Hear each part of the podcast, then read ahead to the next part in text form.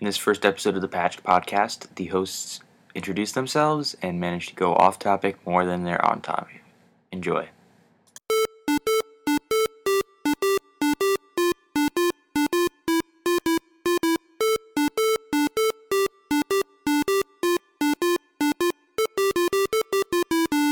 Welcome to the Patch Podcast. Hello, welcome to the Patch Podcast, where the audience doesn't exist and what we say doesn't matter. I'm Tom, and with me today is um Dave Hi. and uh, Justin. Hello. If you're listening to this, you're uh, listening to our very first episode. We are The Patch. Um, and uh, we're a uh, relatively new uh, gaming podcast. And by relatively new, I mean this is our first episode. And you're listening to it, and that's awesome. Basically, we are, uh, I guess, a bunch of friends that uh, graduated from high school together and uh, like video games. So uh, why not discuss it, right? So I think first off in this episode we're just going to introduce ourselves because uh, that's a good thing to do when you're uh, listening to new people, right? And want to know a little bit about them. So we're just going to do basic stuff here. Um, our names we already did that, but you know why not go through it again? Um, our top five games, uh, what game systems we've owned, and uh, our favorite game system. Uh, so I'm gonna start it off uh, in case you guys aren't tired of listening to my voice enough already. Um, I'm Tom, as I said earlier, um, and my top five games uh, were actually pretty tricky for me to um, come up with, honestly, um, because mm, you know played quite a few games in my day. Um, pretty big fan of a lot of them, um, but in no particular order. I'd have to say that they are Super Smash Bros. Melee, uh, classic um, Pokemon Crystal version, uh, Legend of Zelda: The Wind Waker, Super Mario Bros. 3, and uh, Left 4 Dead 2. Um, the game systems I've owned have been Super Nintendo, uh, Game Boy Color, Nintendo 64, Game Boy Advance, uh, Nintendo GameCube, DS, 360, and Wii, and I just recently got a PC that's capable of running games. Um, my favorite system would have to be the GameCube. That was the uh, first uh, home console that I ever had, so holds a special place in my heart. Um, Dave, would you like to go next? Sure. Um, so yeah, I'm David. Um, for my top five games, uh, I had to quickly remember them. Uh, and if I'm, pre- I'm pretty sure I didn't throw Brawl off the list. So yeah, Super Smash Bros. Brawl. And again, these are in no particular order. Um, uh, Super Metroid is my requisite classic game. Uh, then Okami. Uh, I don't know. It, when it came out, it was really obscure, but I feel like by now most people have heard of it. Uh, it was re-released for the Wii, and then it's going to be uh, like released in HD for the PlayStation 3. Um, Wind Waker as well. Uh, it's funny, even like a couple of years ago, we were still in the place where everybody hated Wind Waker, and now like now we've got just enough perspective that people like it again. Um, and Paper Mario: The Thousand Year Door. Nice. Uh, yeah. As for game systems, I uh, I actually started with the GameCube. I started gaming slightly later than a lot of people did. Uh, then I have a DS, which is now dead. Uh, something about the battery contacts, I think. Um, and a 3DS, which I uh, left at Red Lobster, never to be seen again. Good food though.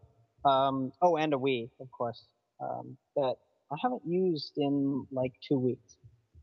And that's really it. Uh, as for my favorite system, I don't know. I mean, probably the. I don't know. I could look at my list and try to figure out uh, where the, the like the most uh, games uh, that I liked are on the particular system, which I think is actually the Wii. So I don't know. I guess I don't have a favorite system Okay. because yeah, because if if if I wanted if if you don't mind me like talking a little bit about it, No, go ahead. um, uh, like I'm, I might say the Wii because, I, as I said, I think most of my favorite games are on the Wii. But uh, after six years, I think we can more or less figure out, decided that even people like me who um, are obsessed with Nintendo and defend Nintendo even at their stupidest decisions um, can agree that while the Wiimote worked very well in some situations, it w- wasn't entirely suited to work for a lot of games. And so the even though it worked perfectly well most of the time, but it's not satisfying in a lot of respects. Um, like uh, um, the, there there was one reviewer who's you know every reviewer ever is accused of you know secretly being biased against you know whatever game uh, he's reviewing that particular week, and he says, "So you know, did you realize?" And, and this particular guy is known for being extremely uh, vitriolic. Has anybody heard of zero punctuation? Uh, yes. Yes. So that guy says, you know, I, I'm not. I, I would not consider myself to be biased against Nintendo. I consider the GameCube controller to be the best game controller ever made. Um, and so, and so I just bring that up because, in that sense, like the the Wii remote doesn't isn't as, doesn't work as well. It's not as comfortable. That I guess that just goes to say that the Wii, whether or not it might actually have the most of my favorite games, is not entirely a success in terms of design as a system. So I don't know if I could call it my favorite system. Okay. That's a really long way of saying that. I liked it though. A little uh, insight into the mind of Dave. Everybody wants to have insight into this mind, even the people who don't know me yet. Yeah. Like, they have no idea, but they're like, "Oh, this guy! I totally have to know who this guy is." Right? Definitely. Um, so yeah, Justin, would you like to uh, finish us off here? No. Okay. Okay. Okay, yeah. Okay, so I'm Justin. Um, top five games uh, are going to be kind of random because unlike these two, I didn't prepare anything at all. So I'd have to say, uh, as a series, Halo, because it just holds a special place in my heart. Um, Assassin's Creed Brotherhood, because I destroyed the multiplayer. And uh, I'm really liking Dragon's Dogma, which I've been playing a lot of lately. And I have to say Super Smash Brothers Melee as well, one of my favorites. And I've been really into Majora's Mask lately too, so I'm gonna go with that. Nice. And uh, game systems owned started out with the N64 when I was about five, and from there I had the GameCube, PS2. Now I have Xbox 360 and PS3 as well, and the Wii. Just recently got back into the Wii as well, and uh, Game Boy Color, Game Boy Advance, Game Boy SP, DS, DS Lite, soon to be 3DS. And uh, favorite system, I'd have to say Xbox 360, just because so many memories have been made online with all my friends and everything. So yeah, It's good that you um you know have the memories made online with friends as opposed to uh, typical twelve year old on Xbox Live. I, I definitely a lot of good times on Xbox Live with friends though. Oh yeah, I mean countless, countless times. Matter of fact, I introduced a lot of my friends, and we actually met a lot through Xbox, Nice. which is weird. But we do. It's not like weird like someone lives in Massachusetts and someone lives in New York. It's like we actually lived down the street from each other but didn't know, and then met each other over Xbox. We've been like best friends ever since. It's pretty crazy. Yeah, that is Stuff. that's cool and crazy. Yeah. So I, since I've never played on Xbox Live, I have like this secret desire to like become part of this world of racist twelve year olds. It's it's um you know it sounds really intriguing and mysterious, um, but it's it just gets a little annoying after a while. And don't worry, Dave. There are racist like thirty year olds too. oh, good, good. So Let's just I have- the racism flowing. Just, let's just make everybody in the podcast hate me on the first episode. No, but there's there's plenty of racism, and it's really strange how everyone on Xbox Live seems to know my mother. I just I don't understand. Let's see. I'm trying to think. I wonder if Yu-Gi-Oh! Decade Duels has online. I don't think it does because if it did, that would be amazing to actually be playing Yu-Gi-Oh! with strangers and having all of this horrible, crazy people. Um, was it for the Xbox 360? Yes, but it was actually it was uh, it was on arcade, I think. Oh, okay, It should. It should. You could check though. I might. I might check right now for you. sure. Um, because like I know all disc-based Xbox games are supposed to have online support in one way or another, whether it's you know online play or um, DLC or something. Even leaderboards. Yeah, true. Um, but that'd be definitely interesting. Yeah, uh, they're they're the probably the only Yu-Gi-Oh games where you can play online and actually talk to someone are free, Oh, like not um, ones Konami's actually made. right. Um, Oh, and Dave, to answer your question, it's actually a disc-based game, and it is multiplayer online, and you have uh, player matches and ranked matches, and you could do one-on-one, or you could do tag team match with three players, or tag team with like four people, and you like yeah. Wow, this is more full featured than I thought. Because as far as I know, the campaign for it is like an hour long. Yeah, and um, you can you can the host of the match determines the amount of life points that each player gets. That's, You can that's, set it That's you want. giving you like more flexibility than is normal. That's weird. Whatever. But yeah, to answer your question, Okay. Wikipedia is a lovely source. Thank you, Wikipedia. it is a .org after all. I learned that all .orgs are acceptable to resources. For uh, college kids, that was what my English teacher told me. Yep. Um. Well, I think. Um. Would, would you guys want to move on to what we've been playing lately, or? Yeah, let's go. Okay. Um. Just quickly before we do that, um, I said I'd mention. Um. We do have a couple of other, you know, co-hosts lined up. Um. One is my uh, good friend Tyler. Uh, Tyler's currently in Australia um, for college, his first semester of college. Um, he's studying abroad um, because they didn't have enough housing for him, I guess. Um, but I'm sorry, we don't have enough ho- uh, housing. You'll have to go to Australia. um, but it's pretty awesome. I guess he's uh, chilling with some koalas and kangaroos and stuff. Um, so, Anything else in Australia? hmm? Because there's nothing else in Australia. yeah, exactly. Um, there are also dingoes. dingoes. Oh, those are those scary dog things, right? Yeah, they eat your baby. Oh yeah, that's not nice. Um, I think Tyler's staying away from those. But My baby.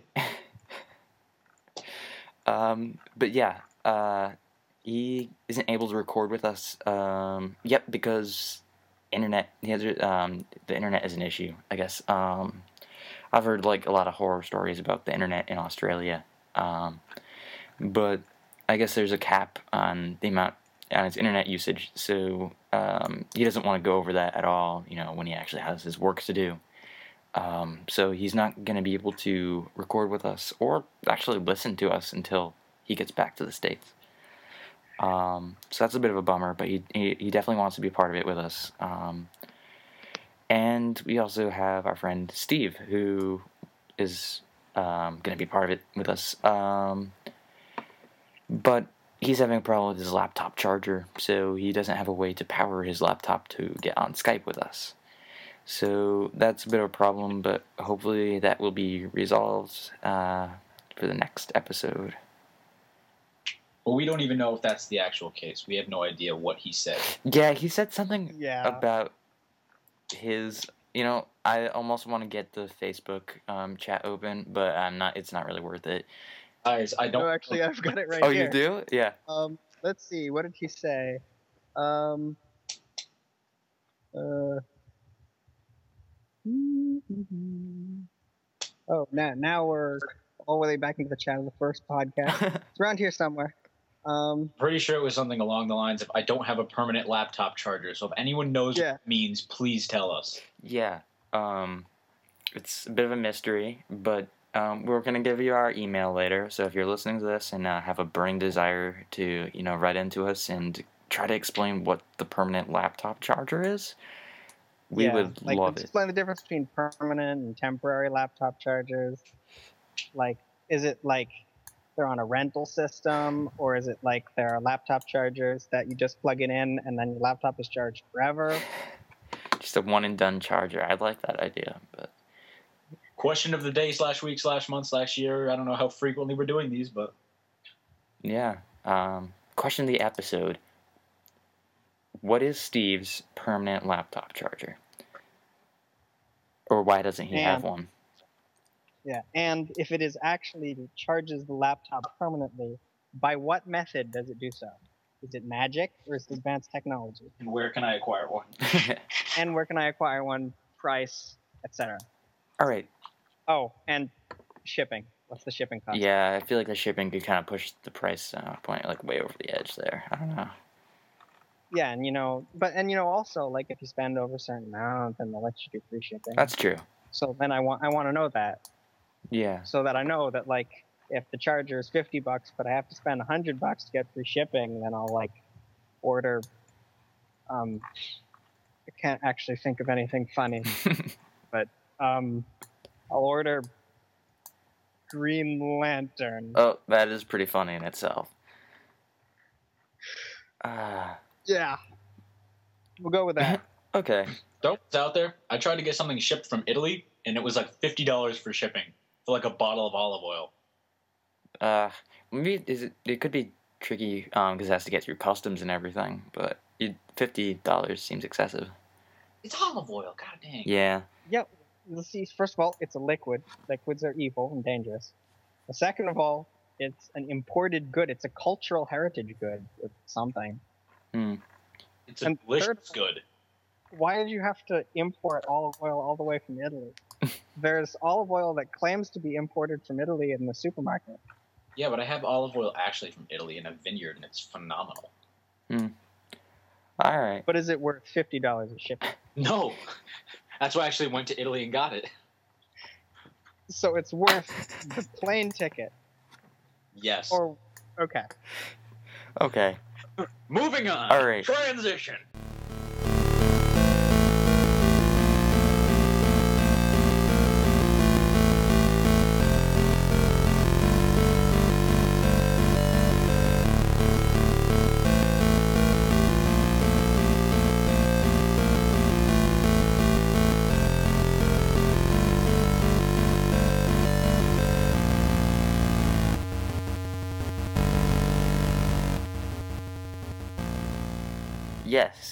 So, um, the next segment we're just gonna be talking about Yes, that was our clever segue to the next topic.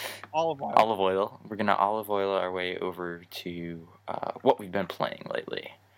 Um, so I guess do you guys want me to start off, or if one of you wanted to start off, that'd be totally cool too. I'll start off. Okay. All right. Pardon my mouthful right now, but um, right now I've been playing Kingdoms of Amalur Reckoning, and uh, it's going pretty well. And uh, I'm at about I have no idea how far I am into it because I've just been doing all the side quests and faction quests. So I have literally no idea how far I am into the game. I think I'm very early into the game, but having a lot of fun with it. I'm also doing uh, Pokemon Soul Silver right now. I restarted that recently. I just beat the eighth gym leader. I'm about to go on to the Elite Four. I've been playing with a couple friends of mine. We each chose different starters, and we have it set so that after the fourth gym and after the eighth gym and after the Elite Four, we have to battle each other as like a checkpoint to see what teams we use to beat, uh, you know, each gym leader and stuff like that. So we, to check where we are and stuff. So uh, yeah, that's what I've been doing. Nice. It's always a lot more fun when you're um, playing with Pokemon with friends. Definitely. We've been obsessed. I found Pokemon Monopoly I had from 1999. Oh my god! I've been playing that until 3 a.m. with like 20 people every that's night. awesome. Um, I had. Now, Oh, go ahead. I am the the one person who's not the Pokemon fan here, because who knows why. But I gotta say, on the subject of something like Pokemon Monopoly, we both know they put no effort into making that game. Oh no. They're just like Cool. It's like a collector's edition I got, so the pieces are actually made out of solid pewter. Solid pewter. Yeah. Yeah, I, I have I have a, a chessboard with pieces made out of solid pewter. It cost me ten bucks. I'm sorry. I'm uh, sorry. It doesn't. It's not as good as it sounds. I'm not. I'm not trying to say it's like impressive. Impressive. I'm just saying that for Pokemon Monopoly, I thought they were gonna be like plastic. yeah. Okay, that's true. But Oh, but so but like all the all the like the properties are they just like random Pokemon like the boardwalk? Oh, Pikachu's the most famous one, so oh, no, it's like Pikachu. it goes by gym leaders. So there's Oh wow, that's actually like putting effort into it. I was totally not expecting that. so there's since there's eight different color sections of Monopoly, then there's eight different gym leaders of the first generation. Goes Geodude and Onix, and then Misty's Pokemon, then all the way to Nidoqueen and Nidoking being uh, Giovanni's gym. Yeah, that actually Instead of the uh, instead of the trains, the railroads, it has all four Pokeballs.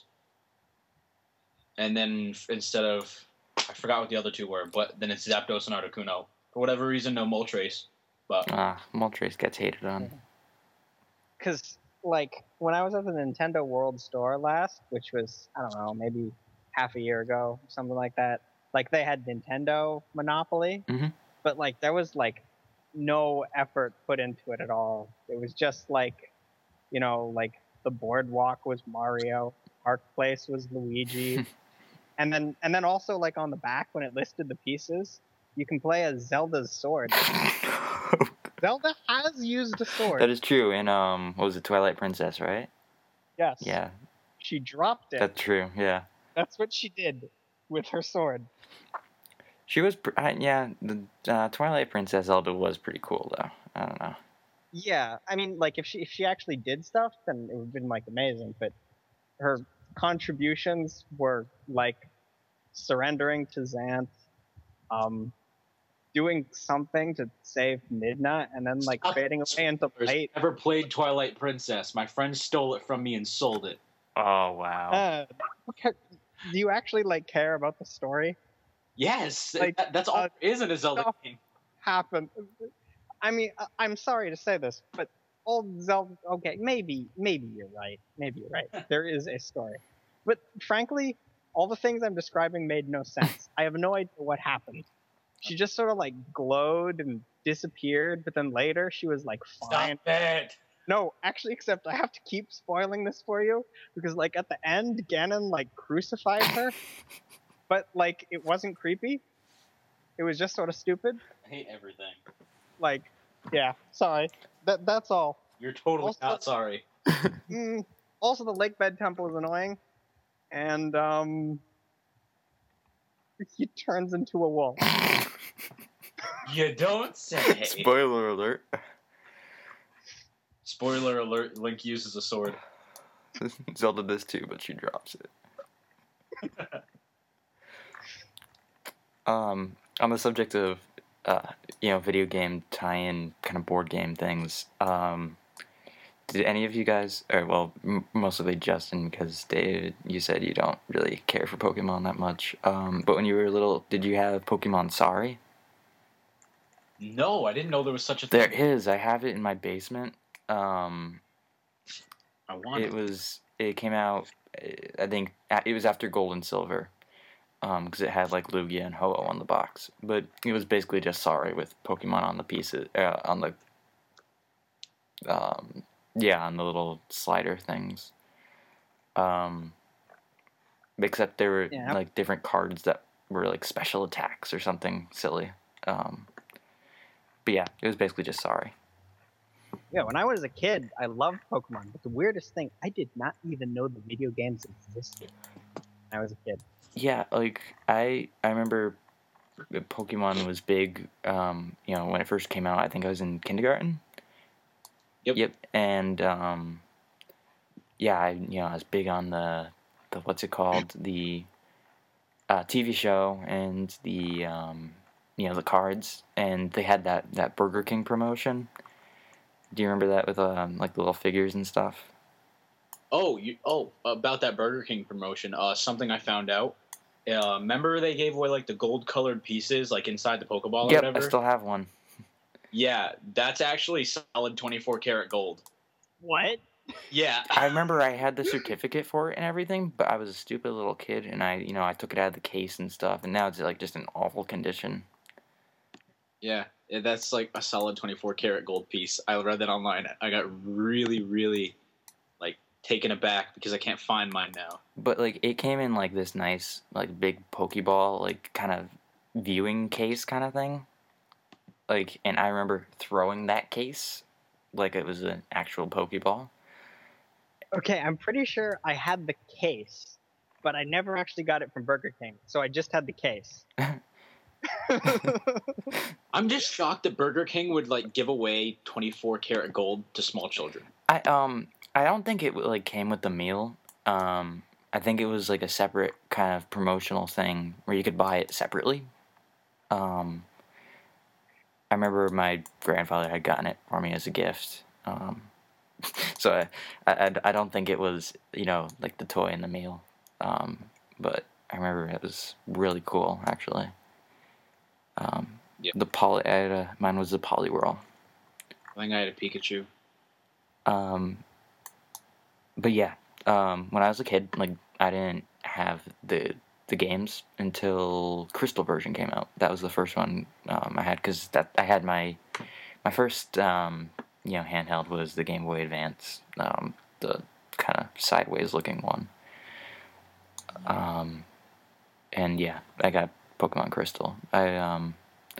I, I, I didn't really have much experience with the first gen games, only playing my friends. I never owned those until later. Um, but yeah, Pokemon Sorry is a good time. I should take that out of my closet. And Tom, I just found Pokemon Sorry on eBay, and they have a first gen one and a Crystal version one, like gold silver. Oh, cool. Yeah, I I have the, the second one, the the gold silver one. Yeah, fun fact for everybody: eBay has everything. eBay does, including Earthbound, which I lost a bit on very recently. Uh, My friend sold his sock on eBay, just one sock, sold it for 25 bucks. Wow. Somebody like desperately needed to get rid of 25 bucks. I know. Either that or they like had one sock and needed a matching sock and were just What will I ever do? being, you know, gone crazy looking for And here's sock. another thing: who, what kind of person searches one sock on eBay? Yeah, that's true. They, they could have searched a pair, and they would have found a pair of socks. Like no one Uh, types in the sock; you type in socks. Okay. um like I could just picture the person. No, I don't want two, and then just correct their search until they get it down to one. yeah, you have to go out of your way to get a single sock. Exa- Like it's so out of your way, you might as well just buy two. But no, this person like went there to buy one, and then evidently had a bidding war with someone else who wanted that one sock, and got it up to twenty five dollars. That's pretty awesome. I don't, I don't get people, guys. No. Throwing that out there. Um But yeah, um have you been playing anything else recently, Justin? Um, Dragon's Dogma, which I like better than Skyrim. Hate me if you want, but I find it more challenging. You actually need to use tactics, and it's really hard. Like when I started out, it was like Dark Souls hard. It got a little easier, but it was hard at first. Might just be me, but I don't know. Um, I don't have any experience with it, but I've I haven't really heard much about it, honestly. I mean, I've I've heard the name turn around. Um, No one really likes it because Capcom made it, and it's like day one DLC that they had and stuff like that. So no one really enjoyed that. But uh, other than that, fantastic game. I like the whole system where you can like the pawn like companion that you make. You can like people can go in, see him or her, and can buy them using rift crystals. And I just recently found this out that rift crystals do not get absorbed by the game. They are an in-game currency between players. So when you buy someone else's pawn, you are actually paying the rift crystals that you pay to the other person. It doesn't just go into the game. It goes to the other person. oh, okay, that's pretty cool. So that was like a cool way. It's like bartering system, and then you can like send gifts when you release them and send them back to the other person. So I had a lot of good times. I my pawn was good enough. I got a wake stone, which lets you resurrect if you die. Hmm. So, I guess someone liked me. No, they liked your slave or whatever. yeah, they like my slave. it's pretty much what they are. They do whatever I want. No questions asked. Disclaimer: The Patch Podcast does not approve of slavery. I might, if it's justified. Okay. Um. Dis. But- dis- But the Patch Podcast does not represent the opinions of its individuals. that's true. Okay. Um. And also, I was kidding. Duh. That that that, that clears things up nicely. Um. So yeah, transition to Tom. Transition? Oh, okay. I guess I could go. Um, well, um, I actually was home alone for a weekend, so that meant pretty much video game binge. Um, I've been playing mostly older stuff. Um, as I I've um, been playing a lot of N64 lately. Um, mostly Tony Hawk's Pro Skater, uh, like the first one. Um, did either of you guys happen to play those games at all? I played Tony Hawk Pro Skater 3 on the GameCube. Sorry. Favorite game. Fair enough. Um, but yeah, I've been playing that a lot, and I forgot what an like awesome soundtrack that game had for the time. Um, and that it had a Goldfin- Goldfinger song in it, which uh, pretty awesome. That uh, you know, late '90s video games had ska punk in it, so uh, big thumbs up there. Um, but aside from that, I've been playing a lot of the original Donkey Kong Country for the Super Nintendo. Um, I got that recently at my local game exchange. Um, Sponsor. yeah, big time. Um, but um, damn, that game just really difficult. Um, like I played um, the Donkey Kong Country Returns for the Wii when that came out. Um, I want to say a couple years ago. Um, Pretty recently. yeah, it was. Um, I mean, one of the more There recent. wasn't like much fanfare around it. No, I remember um, it came out around the same time as the uh, GoldenEye remake for the Wii. Um, Which also didn't get much no, fanfare. I enjoyed both the games, but um, but with the at least with Donkey Kong Country Returns, you had you know Donkey Kong and Diddy Kong were you know both playable, and both of them had two hearts, um, so they could run into you know two enemies before they'd you know run off the screen or die or whatever. Um, in the original, you get you know Donkey Kong and Diddy Kong, but just one hit and you're done. So that's a big difficulty jump there. Um, and yeah, I'm on the snow world if that helps anyone know where I am, and I'm kind of stuck. Um, That was like me jumping from Sly Cooper 2 and 3 before playing 1. oh, is that like a huge difficulty jump? Yeah, Sly Cooper 1 and 2, uh, 2 and 3, you have a health bar, and you can uh, you can withstand like a certain amount of damage, and then you have to go and like get a heart or go back to the safe house and heal.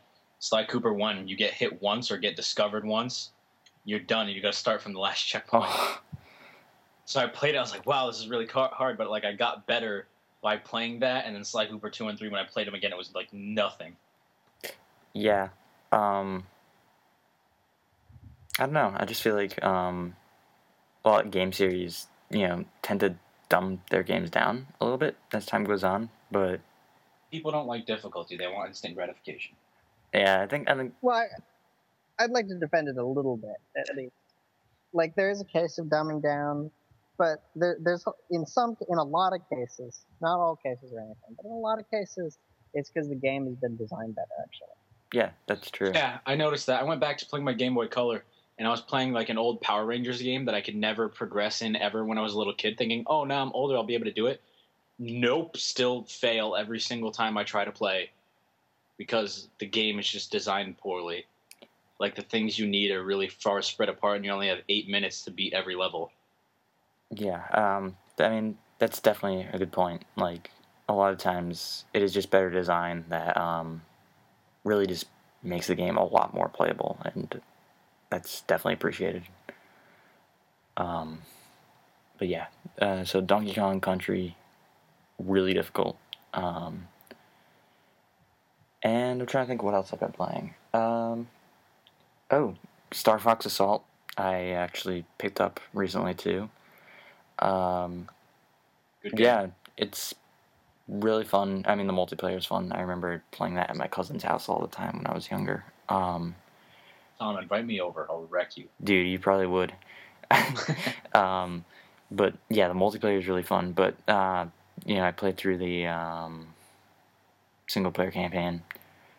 Pretty short, um, but that's pretty typical for Star Fox games. Um, Yeah. yeah, it was fun time. There's there's one thing I think is undefensible indefensible about Star Fox Assault, and that is that Star Wolf does not wear his eye patch from 64.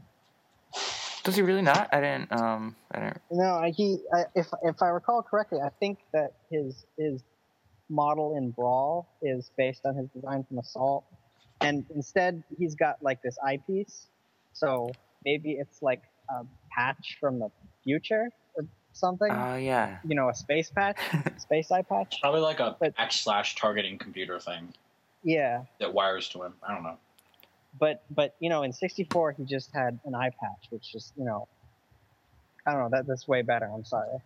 Yeah, just kind of a more rugged look, I guess. Um, but yet, They probably just tried to make it look more futuristic. Yeah, but I still can't forgive it. I'm sorry. you know, some some things can't be forgiven. But sometimes you just have to draw a line. um, Some people just want to watch the world burn. oh, did um, I know Justin, you saw it with me. Um, David, did you happen to see Batman? I'm afraid I haven't. Um, yeah, I'm sorry. Oh no, it's yet. okay. Just uh, Sorry, but not my favorite. Hmm? Not my favorite Batman. I preferred Well, one with Joker way better. oh yeah, yeah, I, don't- I don't think it's anybody's favorite Batman, no, it was Um, definitely a good. but 'cause it, 'cause it, it's everybody knew on some level that it totally couldn't top the Dark Knight. No, Um, but uh, but from what I understand, it turned out well enough. yeah, it's a really good kind of closure to the trilogy, I guess. Um, didn't feel like a letdown or anything. Um, I just didn't like how they portrayed Bane. Honestly, Yeah, I mean, it wasn't really true to the comics, um, and without getting into spoilers or anything, but I mean, just his personality was completely different, and just the way he was portrayed was really strange compared to the comics and really every other medium he's been portrayed in. Um, I mean, it was still good, but just different. Yeah. Um, but yeah, uh, Star Star Fox Assault was good. Um, Right, Star Fox Assault. We were talking about that. Yep. Um, this is basically tangent the podcast, but that's okay. Someone say Spider Man. Hmm? Did someone say Spider Man? Uh, Nope. Nobody said it, and, and I haven't seen it. I'm not gonna see it in theaters. yeah, me neither. My um, my brother did that. He said he wasn't a huge fan. Um, I, that totally just worked. I just derailed this with Spider Man. I can't believe that actually worked in real life. well, you, my friend, are genius. Um, but we keep going. oh yeah, right. So yeah, Star Fox Assault. Um, not much else to say about it, I guess. Um, and what else have I been playing? I've been playing Mario and Luigi Superstar Saga for the Game Boy Advance. Um, have either of you fine gentlemen played that game? I have not. I'm, s- I've played the other two uh, Mario and Luigi, um, and they're both, you know, fantastic. Um, I haven't really played any Mario games ever. Call me a heretic. I don't know. Um, Super Mario 64? Nope. No, that is kind of heretical. Yeah. I could. But I, I didn't play Ocarina of Time until I got a 3DS. I didn't So- play it until my friend bought it on eBay and I stole it from him. I didn't finish it until I got the 3DS one. Um, I Yeah, and and once I got it on 3DS, I was like, okay, I understand why people who played this when they were a kid think that this is, you know, the greatest game ever. I mean, like I can say, this is not the greatest game ever, but you know, the greatest game ever is a pretty lofty position. Mhm.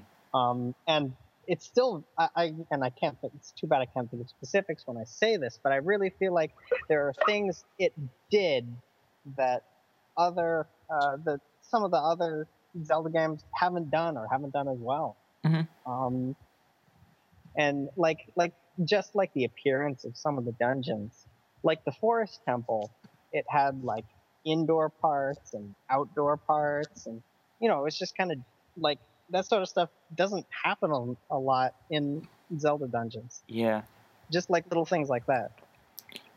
yeah. The Forest Temple was really neat. Um, just really kind of a creepy atmosphere to it too. Um, If you want to talk creepy atmosphere in Zelda games, Majora's Mask. yeah, that that whole game is just creepy. That's one of my favorites, just because it's really difficult. Like it actually challenged me. Um, I've actually never finished that game. Um, I'm on the Water Temple right now. ugh. I just got there to the Water Temple, and I was like, you know what? I don't feel like playing any farther. Yeah, I feel like the, when I replay Zelda games, I usually end up getting to the Water Temple and stopping. Um, Which I have to say, one good thing about Skyward Sword, Water Temple was very good. yes, And actually, speaking of creepy, the the basement of the Water Temple was was amazing. yeah, I was I was really you know surprised by that, and it was really good. I mean, with I don't think it's really getting too spoilerish, but I mean the those zombie orc kind of things were uh, or goblin little guys were pretty creepy. Um, especially that one part where you're climbing the spider web or whatever. Yeah.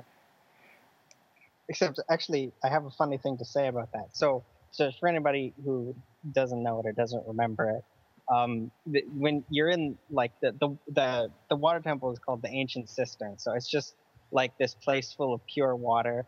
Uh, a lot of there's like in terms of architecture, there's there's like a lot of lotus designs, and uh, they actually uh, draw uh, a number of things from like Buddhist artistry, Mhm. just just generally, which is actually the point of the basement, because uh, the, the basement is at you know at the base underneath the statue, and the basement is hell, um, and you know like all the water is poisonous, and there's these uh, the zombies, which uh, honestly they're kind of silly, but whatever. Yeah. Um, and and and then there's this particular part, and to get out, there's like this this rope, which I don't know, it might even have been made out of bones. I don't know, but but you have to climb it to get out, and then as you're climbing, and you kind of see this coming from a mile away. At least I did. I don't know. Everybody sees something, and then other things take them by surprise. But then some of these, you know, these zombie. Um, I think they are bokoblins, but whatever. The, the zombie guys start, you know, climbing up after you, and then you know you get out safely and it's okay but um but then i uh i i didn't like i i made a mistake and i didn't like open the easy way to get uh or didn't like open the way to get where i was supposed to go and then i like jumped off the platform and i realized i'd have to go all the way through again because i hadn't you know opened the way for myself Mhm. so then so then i had to go through the whole scenario again climbing up the rope with the zombies after me and there's like so so you guys just waiting for me every time Yeah.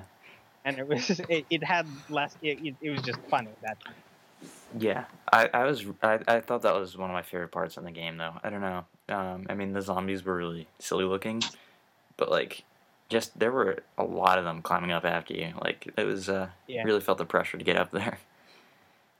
Um, yeah there were a lot of great, great things about that temple actually and you know it's just funny because it's the water temple and instead of being the worst dungeon in the entire game it might have been the best yeah, um, I agree.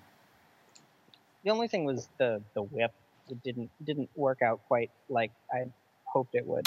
Yeah, um, I'd hoped it was just going to be a, re- a replacement for the hook shot because because that's what it was in um, in um uh, not Spirit Tracks. yeah, Um, Spirit Tracks did a good, a pretty good job of introducing some new items, and so then the whip was a combination of the hook shot, the grappling hook, and um, and and you know it was just a whip as a, a weapon. Right. Um, so that so they were able to make an item that that did new things. And instead, the the whip was really just the kind of like the grappling hook, and then you got and then you got the claw shot again later.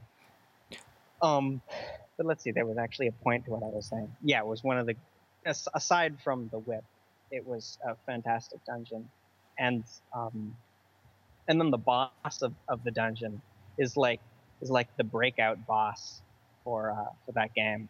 Like you know that that one boss that everybody loves. Yeah. I forget what its name was, but it was it was a cool Uh, boss. Koloktos. yeah. and it you know it's this big machine uh, like it's like i mean it's not actually shiva but it is like this multi-armed statue with a bunch of swords and the weirdest thing was it had so many forms Yeah. like you kept on expecting it to die and it didn't die it, you, you know you just broke it more and more and it just did something else Yeah. it's like no i'm okay And if I remember correctly, you like used the whip to like kind of rip its arms out and Yeah. like take the swords from it. Yep. Yeah. I think it, it was actually possible to like you like you didn't actually have to take the swords. I think I'm, but I, but I'm not sure. I did. I, I probably wouldn't have been able to beat it without doing it if, it if it was possible to do it without stealing its swords. It was. It was. It's. That was another thing about Skyward Sword. It was. It was more difficult um, than Twilight Princess or Wind Waker, Um. despite the fact that I am of the minority who did not like Skyward Sword at all. Uh, uh, I like the fact that it was more difficult, and I like the ancient cistern. I actually really liked Skyward Sword. I feel like people kind of, I don't know, didn't give it really much of a chance. Um, I mean, I, I love when people did play it and still, um, you know, didn't really care for it. But um, I thought it was a decent game. Um, I think Wind Waker is still my favorite Zelda, to be honest. Never played Wind Waker. That's not so heretical. No, I mean, whatever. I mean, fine. If you don't play one Zelda game, whatever. Of course, you didn't play Twilight Princess either. Um, But that wasn't my fault. that's true. Did you play Skyward Sword? nope. Nope. Okay. Well, I would say that's okay. Tom would say that's not okay. Um, Well, because I heard it was bad, so I didn't. That was why. you heard it was bad? Did Yeah. anyone ever say that it was bad? I heard Skyward Sword was bad. I forgot from who, but I heard it was bad. Like, So- I thought the only person who said it was bad was Yahtzee on Zero Punctuation, and he says everything's bad. So, I haven't really heard people say it's bad as much as just it's not good. And kind of, Yeah, that's what it was. Just like it wasn't the best Zelda games. Like if you really don't feel like you need to play it, don't really bother. yeah.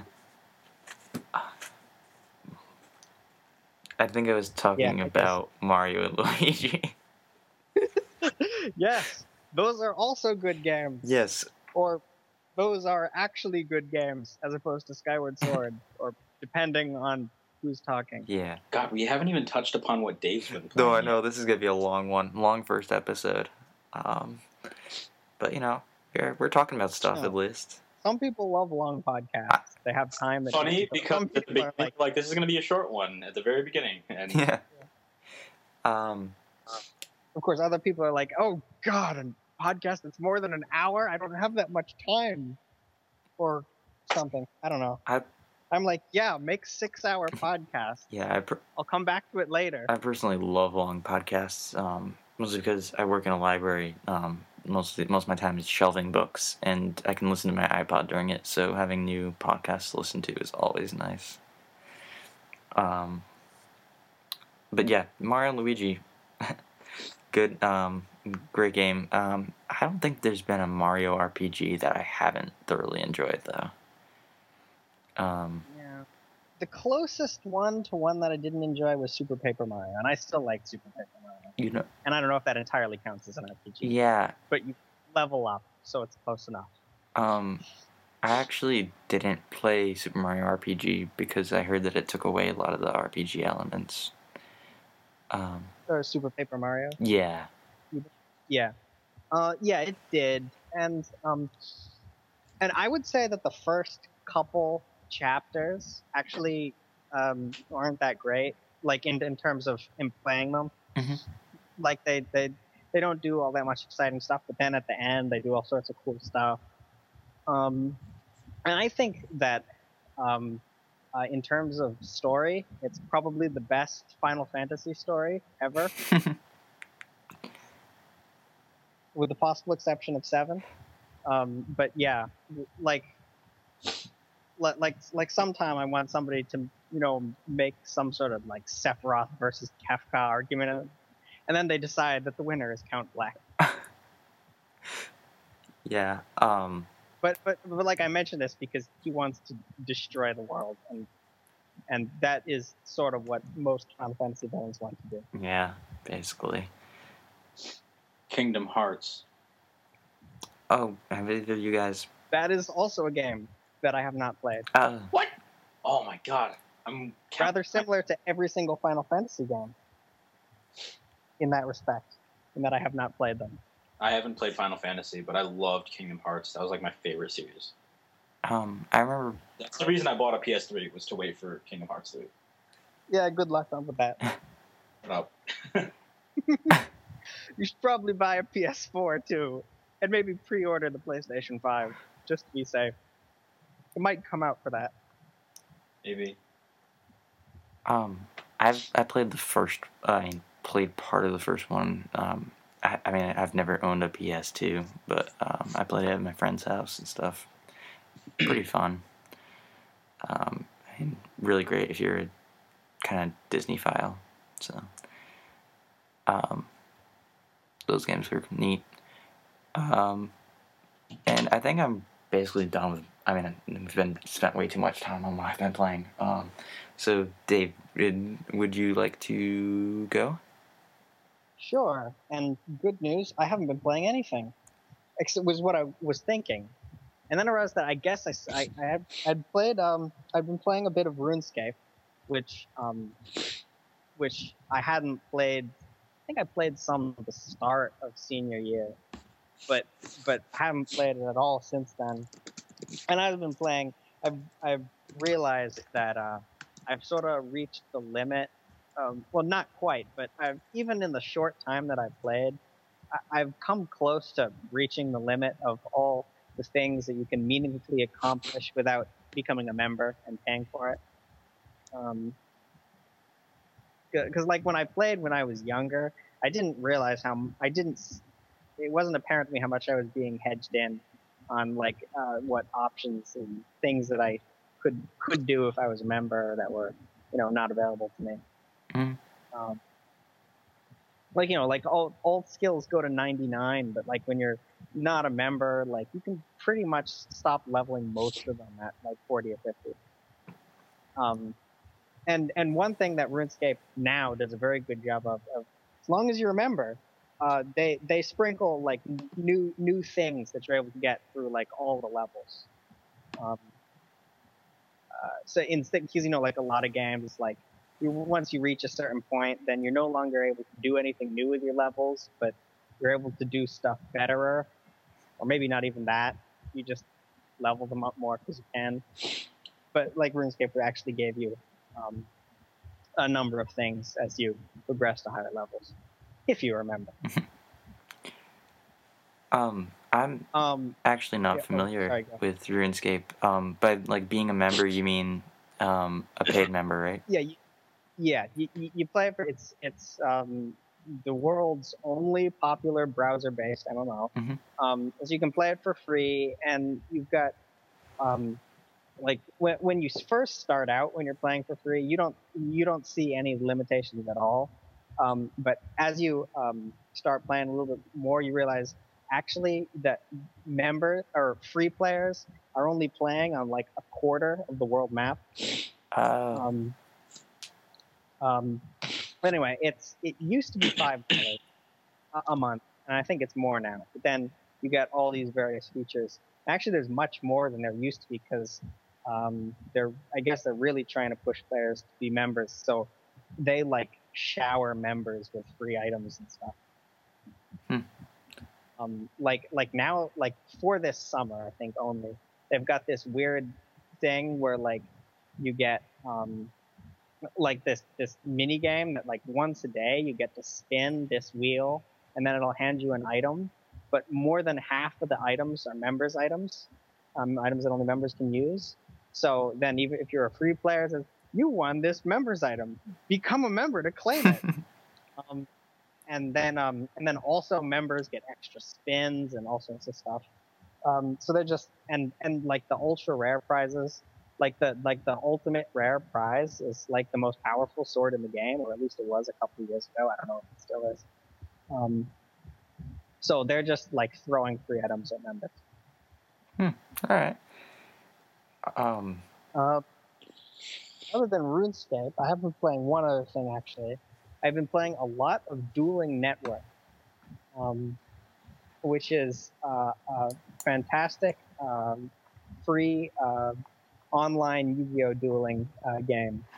Uh, it's on duelingnetwork.com. It's all through Flash. And I don't care if you don't play Yu-Gi-Oh. I want you to go on there right now, build a deck of 60 random cards, and then go and challenge someone and annoy the heck out of them. I um. And oh no, go ahead. No, no. I, all I was gonna say is that's all I played. Oh, okay. I um I never, you know, I never got into RuneScape, but I never got into Yu-Gi-Oh either. Um, is it is it like a just basically an online, you know, card simulator? And yeah, it's they, they take the the card game and then you can play it online. Okay. There's um, Konami, the you know the game that makes Mhm. it. They actually did make uh, a little Yu-Gi-Oh online, and I think it's still going, but. Um, uh, but you had to pay for it, and like no one used it. And it was pretty bad, actually but there are actually a, a number, like five or more um, fan-made uh, dueling uh, programs. But the, the the challenge of them being that the that they haven't you know programmed in the rules. The cards don't um, you know work by themselves. You have to say you know this card um, you know destroys your monster. So you have to send the monster to the graveyard. The game doesn't just you know send it to the graveyard for you. So then will people argue about rules and what a card does, and then you call an admin and wait for ten minutes for the admin to arrive. Yeah. Okay. So yeah, I um I never played Yu-Gi-Oh, but it sounds like a program I know um for the Pokemon card game. Um, it was called Red Shark, I think. Um, I used it a few years back. I haven't really used it ever since. Um, but I've heard that Magic actually has a pretty good official um, online service. Although I think you have to pay for cards like the same price you would for physical copies. Oh, I, I doubt it's the same price, but maybe it is. But yeah, paying for cards. I think that was the thing that you had to do in Yu-Gi-Oh! Online. Like you might have actually had to like buy packs and stuff. And it's like, well, well, no. Then I would just be playing in real life. Yeah, Um, Um, I don't know if it was. I don't remember. You know, if it was exactly the same price, but um, it was the same idea. You you bought electronic packs, and I thought that was really, you know, interesting. I mean, I guess interesting, but also, um, like, kind of not very nice. Like, like in a single player game that works, and I know because there are plenty of Yu-Gi-Oh single player games. Um, because then you're not just like you have all the choices. Oh, okay, I'll just make a deck. But instead, you just have to make a deck to get together, Mhm. or with what you have at the moment. And then you, you know you start making decks that otherwise you wouldn't make because if you have access to all the cards, then you're gonna use um, then then you're gonna just use a couple of decks that are you know more powerful than the others because those always exist. Mhm. And also, when your card pool is limited, then you don't in then you don't immediately jump to the cards that are in every single deck um, because you don't have them. Like, you know, if if I was building a deck and I don't know, you're probably familiar with at least some of these cards. If I couldn't uh, automatically put in one Monster Reborn, one Dark Hole, one Heavy Storm, and two Torrential Tribute, then that's five spaces I would have put in something else. Mhm. You know, some random weird card that could do something cool, but you know, isn't quite as effective, isn't as useful in as many situations. So it's fun in that way. Yeah, I mean, it, But then when you're when you're playing against other people online, then um, then you know it's just the person who's either has the most money or has been playing the longest. Yeah. Um, and if the person who has the most money, then you should just be playing in a tournament. Yeah, basically. Um, yeah, the, the I like the idea for the um the single player idea. I mean, getting people to use you know cards that they wouldn't normally use. I, de- I definitely think that's an interesting idea. I like that, but um, it doesn't really seem like it would make as much sense uh, for online multiplayer.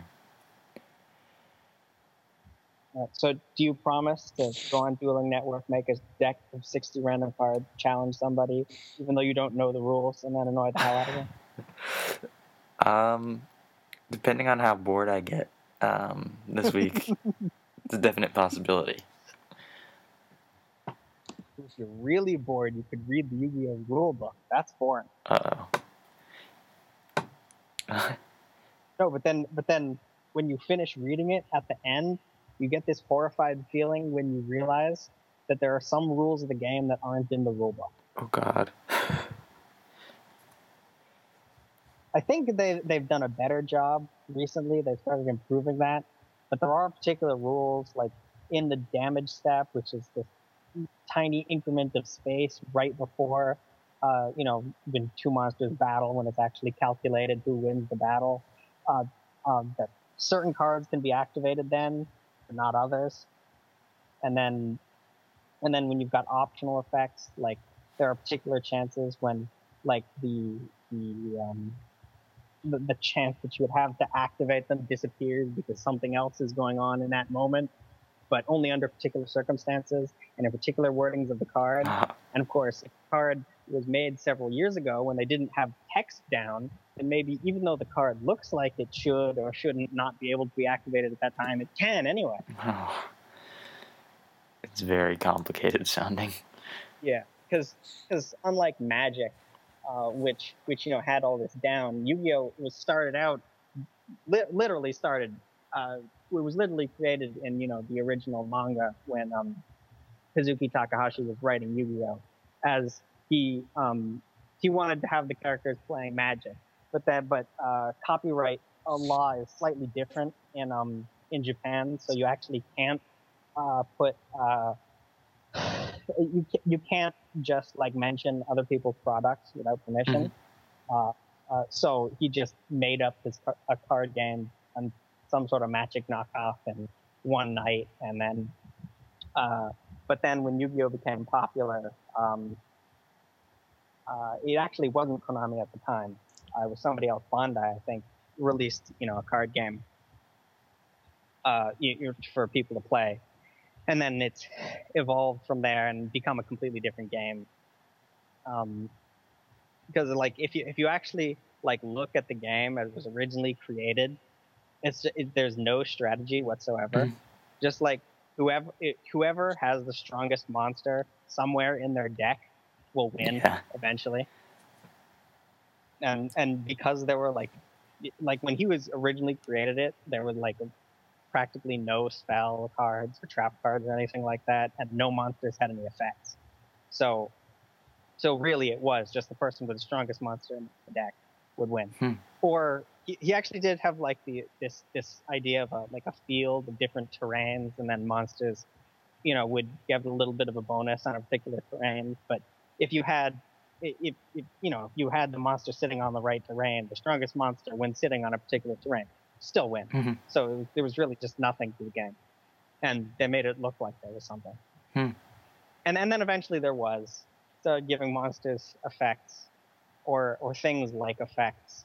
Like there was that just this one episode where it's like oh machine type monsters are completely immune to magic and magical attacks really they are okay Is that um was that referenced in Yu-Gi-Oh! Abridged Series? Because I do remember what I, I watched that um a while Yeah. I, I don't remember if he if he mentioned that in that episode.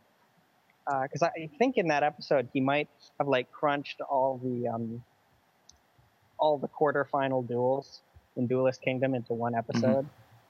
Um, so I don't remember know how much of that, uh, uh, you know, how much of that duel he mentioned. How much he mentioned that? No, wait, what? Machine type monsters are now just immune to magic? I mean, that doesn't make sense.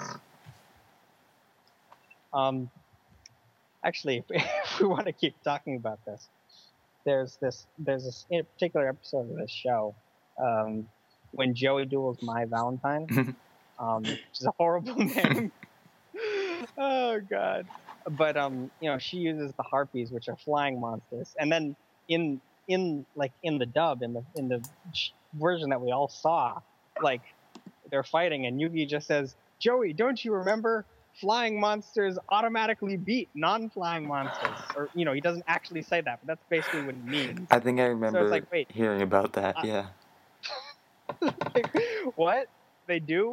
Why don't I just have like a deck full of like sparrows or something, and then I beat everyone? Yeah. But but I actually happened to watch the Japanese episode, and, and what it was is that um, flying monsters, when they battle a ground-based monster, it ignores that little terrain bonus Uh, like that a monster gets for standing on a particular terrain. Like warriors got like a bonus for being on the plains. So Joey's monster, whatever, got a bonus on that particular duel field. But then um, the Harpie got to ignore that bonus because it was flying, and if you're flying, you're special, I guess. I don't know. I have no idea what's going on right now. me neither. Just, just, just, just assume that it's amazing. Assume, just you're you're entertained, and this is amazing. You just don't know it yet. like I kind of blacked out for a little bit. I'm just trying to absorb it. okay, maybe maybe the world's minds are not yet advanced enough for a game invented in one night by one Japanese guy. it's definitely an interesting story, though. All right. Now, what were we talking about? Um, No, we got to this because I mentioned that I was playing Dueling Network. Um, and then we just started talking about Yu-Gi-Oh! And I'm the only person who ever actually played Yu-Gi-Oh! Just making this a strange conversation. and then uh, Tom had at least watched the Yu-Gi-Oh! abridged, and I imagine some of the original show. Um, so we could sort of talk about that. But then that sort of dissolved too.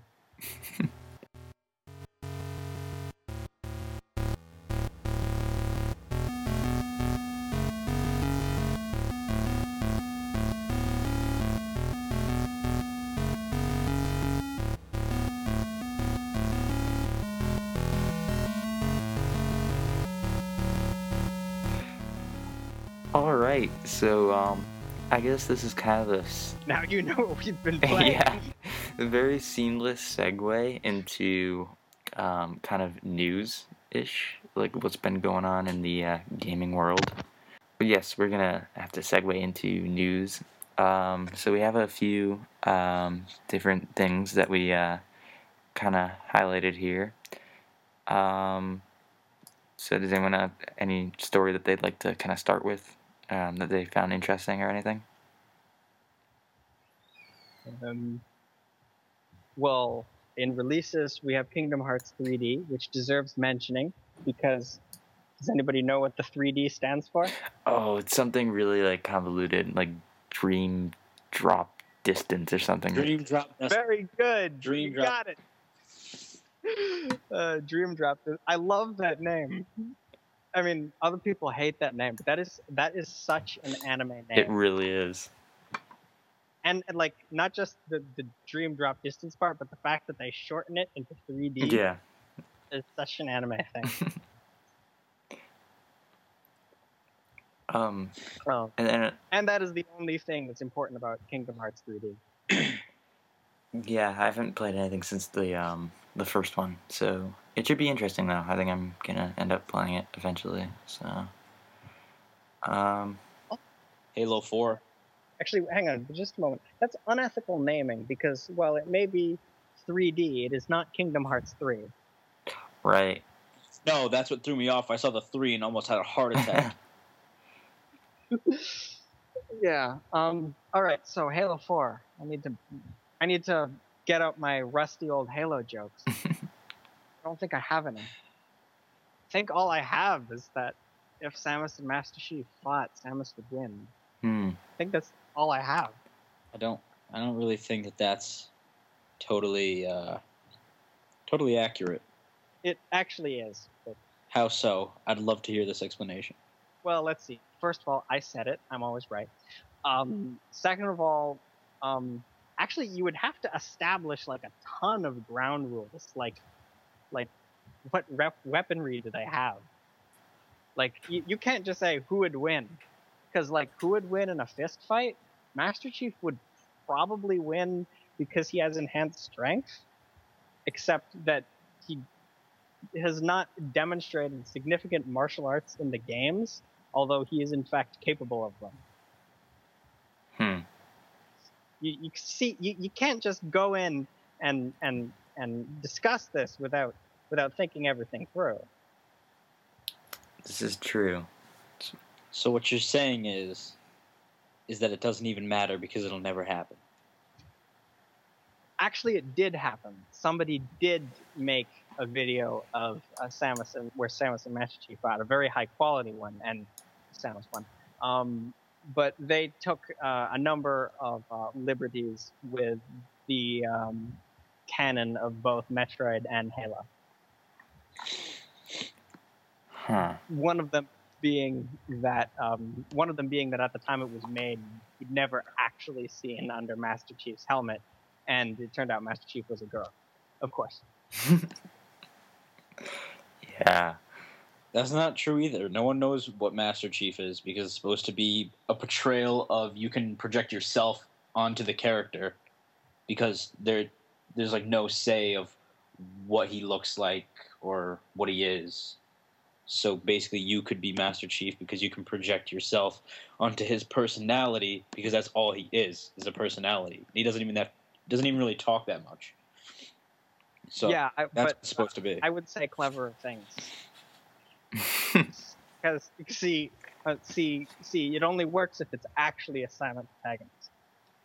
Uh, Gordon Freeman. Which is why Sorry. he doesn't talk that much, but Doesn't talk that much, but he does talk because He does. he's by a company other than Nintendo, Yeah. and only Nintendo has silent. my protagonists. god, I didn't know that this was a Nintendo podcast.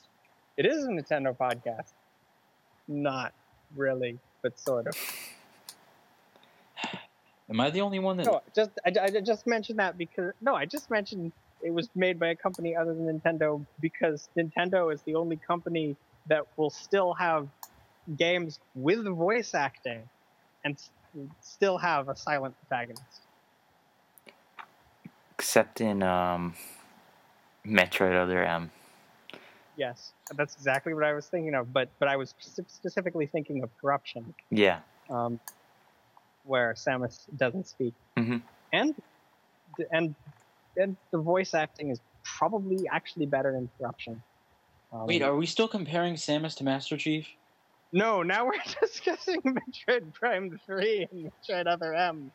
Um, I think, actually, on the subject of Other M, does everyone agree that Other M would be improved if the game was exactly the same, except the main character was Master Chief? I'm gonna go ahead and say that I've never played the other M, so there we go. Well, then I should recommend the video to you.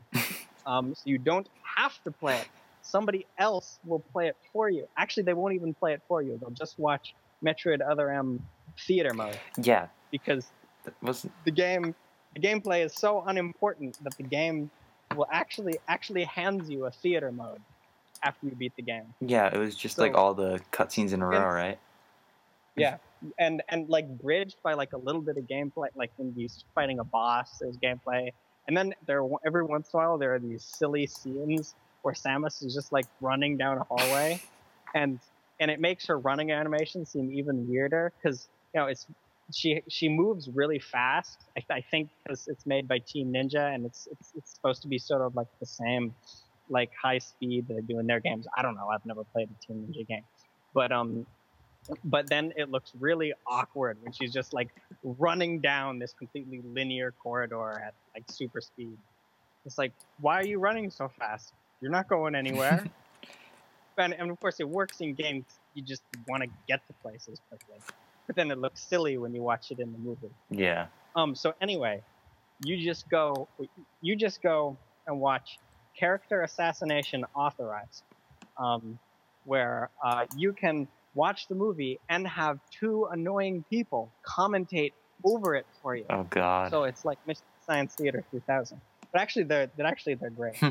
um, uh, I uh, uh, I went on TV Tropes one day and learned the entire history of Let's Plays, uh, which is very easy because they started in 2006, um, and it's done by like one of the first Let's Players in in all of history.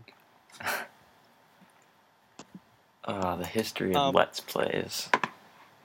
It's interesting. Um, so yeah, you just go watch that, understand everything. Um, you will understand the depth and beauty of Sakamoto's vision. And I don't remember his first name, but you will understand the depth and beauty of Sakamoto's vision, the true Metroid, the true Samus Aran. And is Who- Aaron or Iran? I don't care. Um, Okay, that answers that. Yeah, basically. Actually, I suppose another caveat, I will say that Master Chief could probably beat Samus in Other M. If only because Samus in Other M never actually accomplishes anything that affects the story in any way. So she, therefore, by definition, would not be able to beat Master Chief, because beating Master Chief would be affecting the story of this fakey mythos that we just made out. Yeah. I Wait, hold on, hold on. Master Chief actually does stuff though. yeah. Exactly. Master Chief is like Ramirez. He just does everything. Yeah, so Master Chief would definitely uh, wipe the floor with uh, other M Samus. Um, did you? But anyway, Halo 4, really excited about it. Not excited about the multiplayer though, because Reach multiplayer was not my favorite. I felt they overcomplicated it. But I'm excited to see that the BR is coming back. And I can't wait for Forerunner wep- weapons because I just can't wait for the story. Like I'm just really excited. Um, yeah, I'm pretty excited for you know Halo Four too. Um, although I won't really have a way to play it until probably the summer after you know this year. Yeah. Um, because I'm leaving my Xbox at home.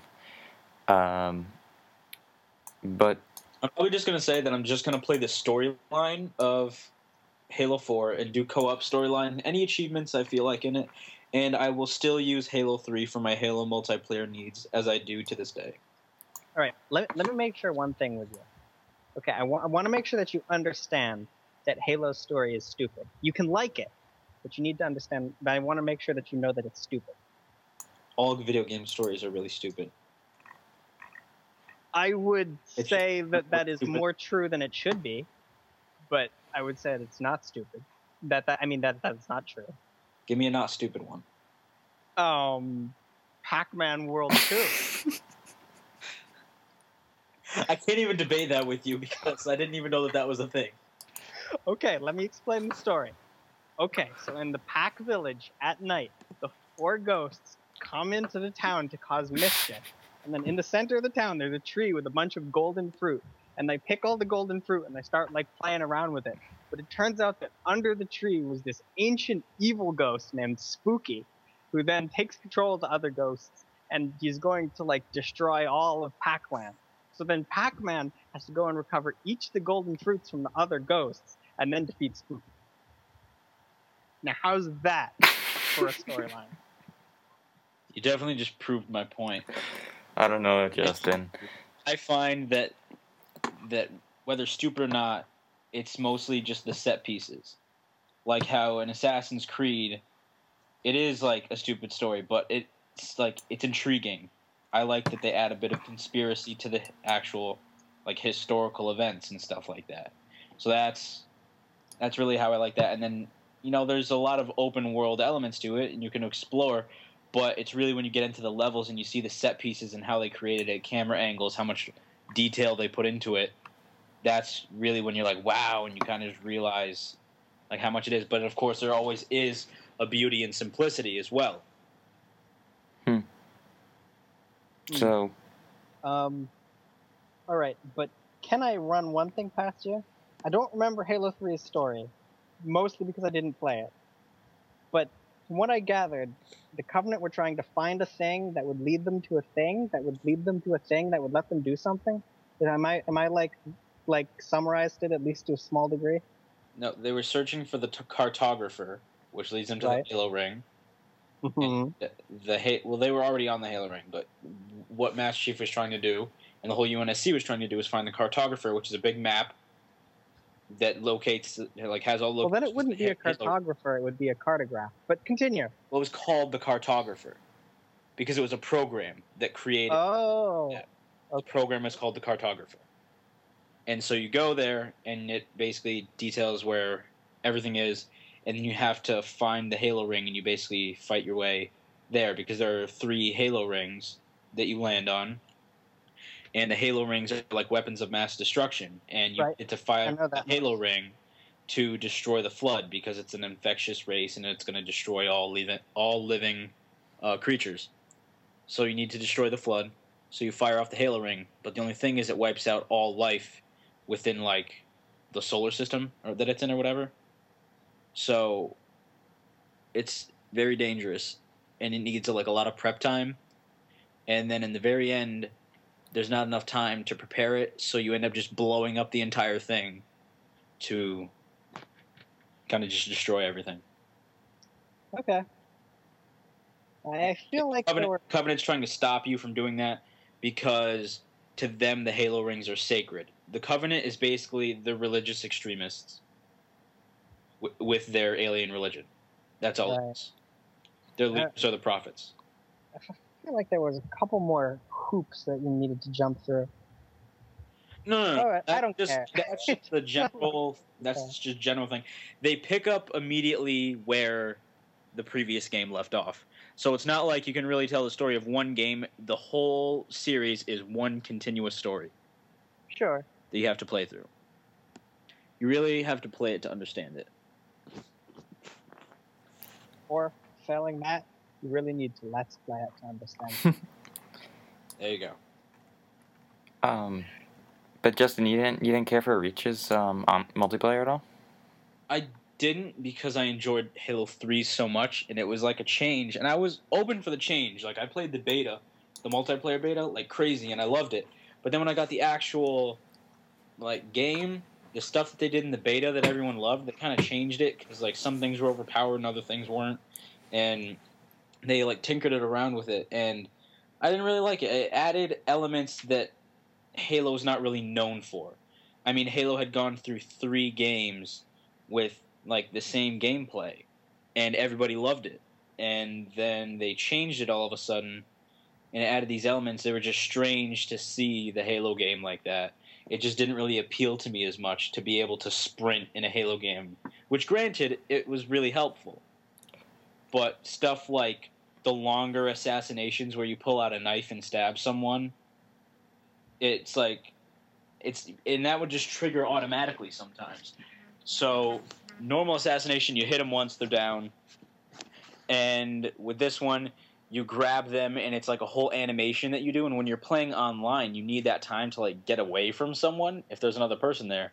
Yeah, I was gonna say that. If you just want to make hit someone, sense in go, you, you Ooh, just want Now we're all talking at once. go and shoot. You can't do that because it's it's forcing you to go through the whole animation. And while you're doing that animation, you can be shot and killed mid animation. Or worse, like well, I mean, not necessarily worse, but someone can actually steal your kill while you're assassinating them. Yeah. Someone could do that, and you don't actually pull out the knife till about halfway through the animation. If someone kills you before you stab the person, they're still alive.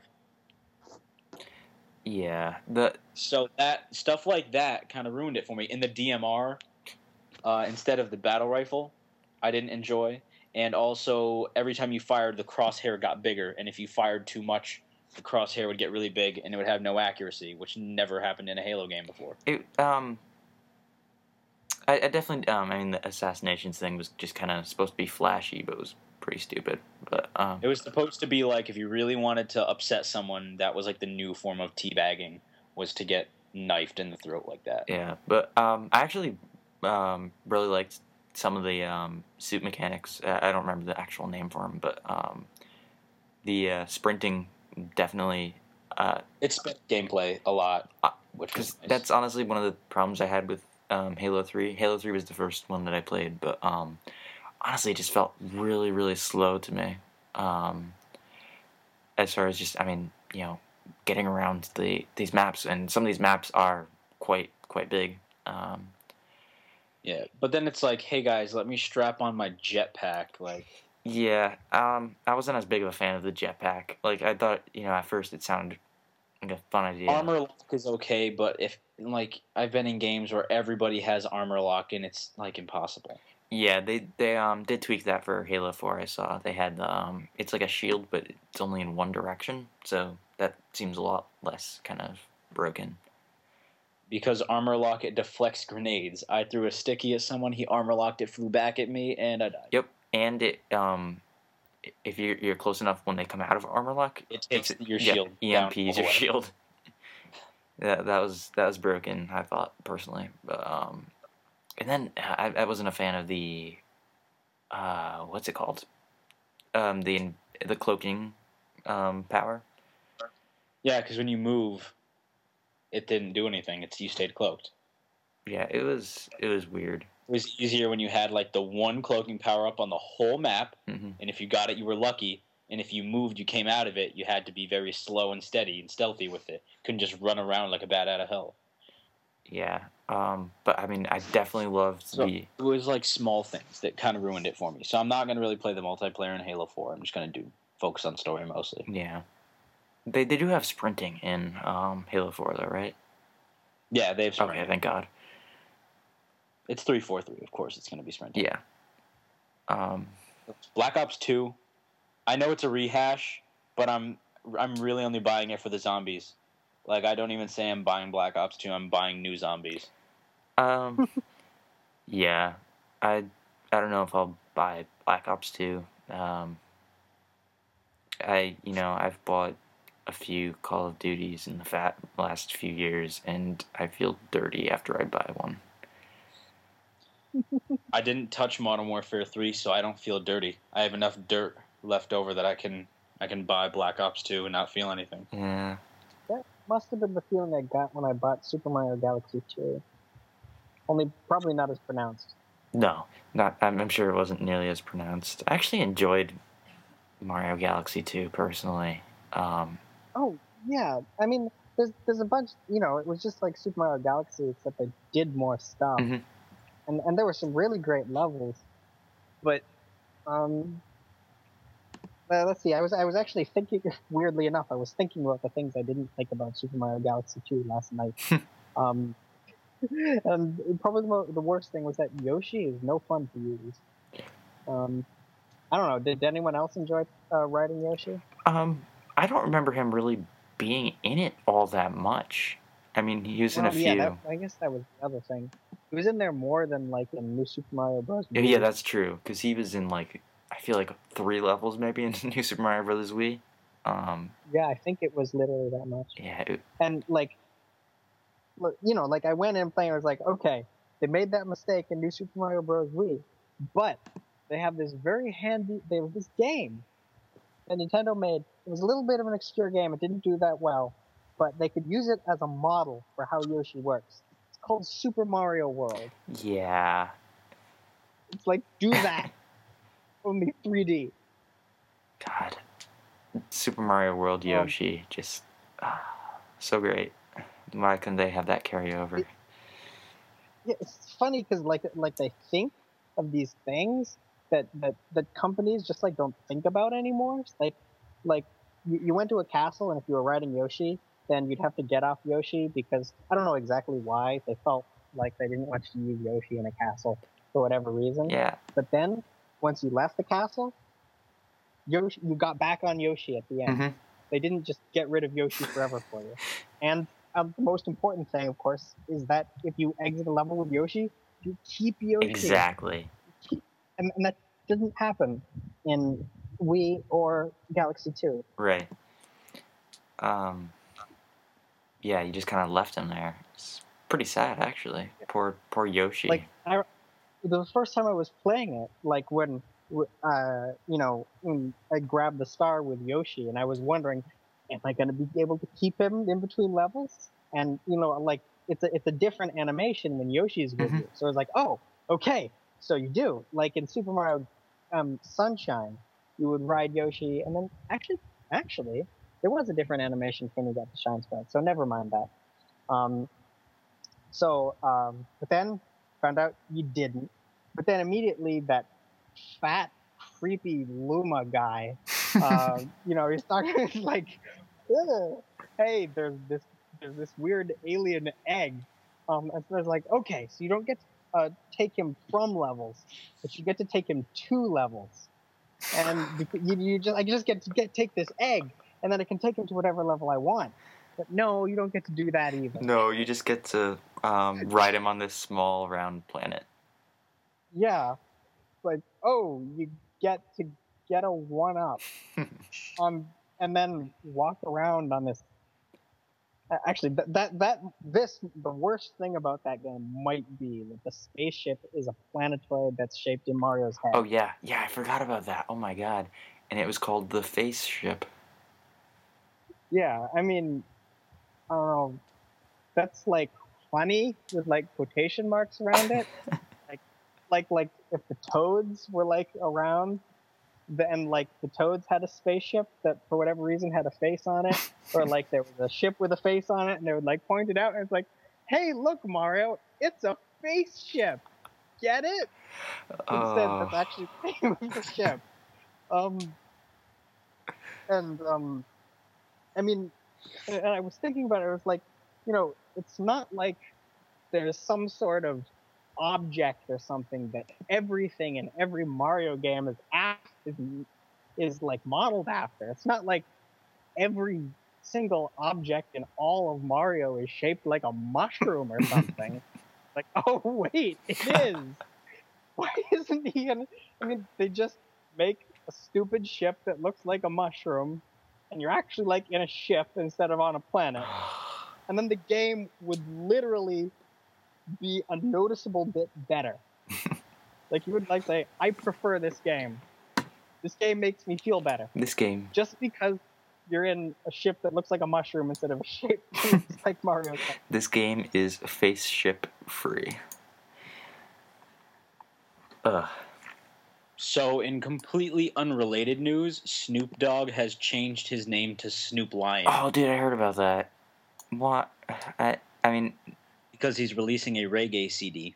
So he feels Snoop Lion is better for reggae. Why? I don't know, but yeah.